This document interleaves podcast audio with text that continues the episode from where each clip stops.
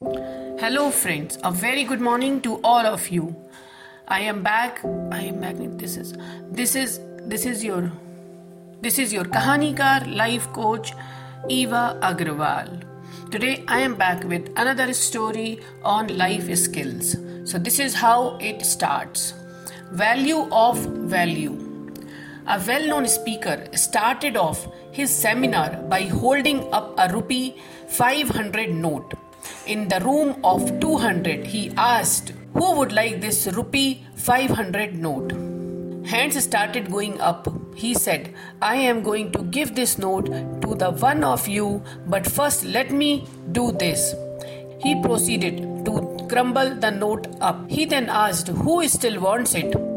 Still, the hands were up in the air. Well, he replied, What if I do this? And he dropped it on the ground and started to grind it into the floor with his shoe. He picked it up, now all crumbled and dirty. Now, who still wants it? Still, the hands were into the air. My friends, you have all learned a very valuable lesson. No matter what I did to the money, you still wanted it because it did not decrease its value. It was still worth rupee 500.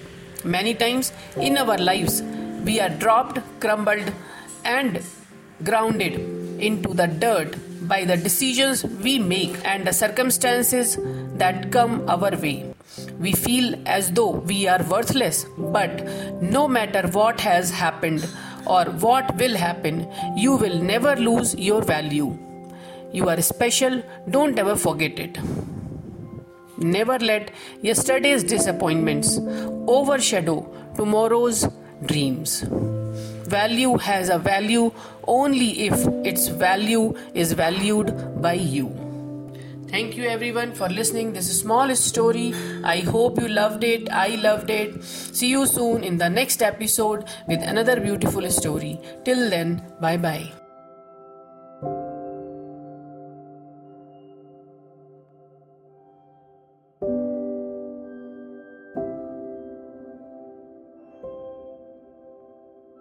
You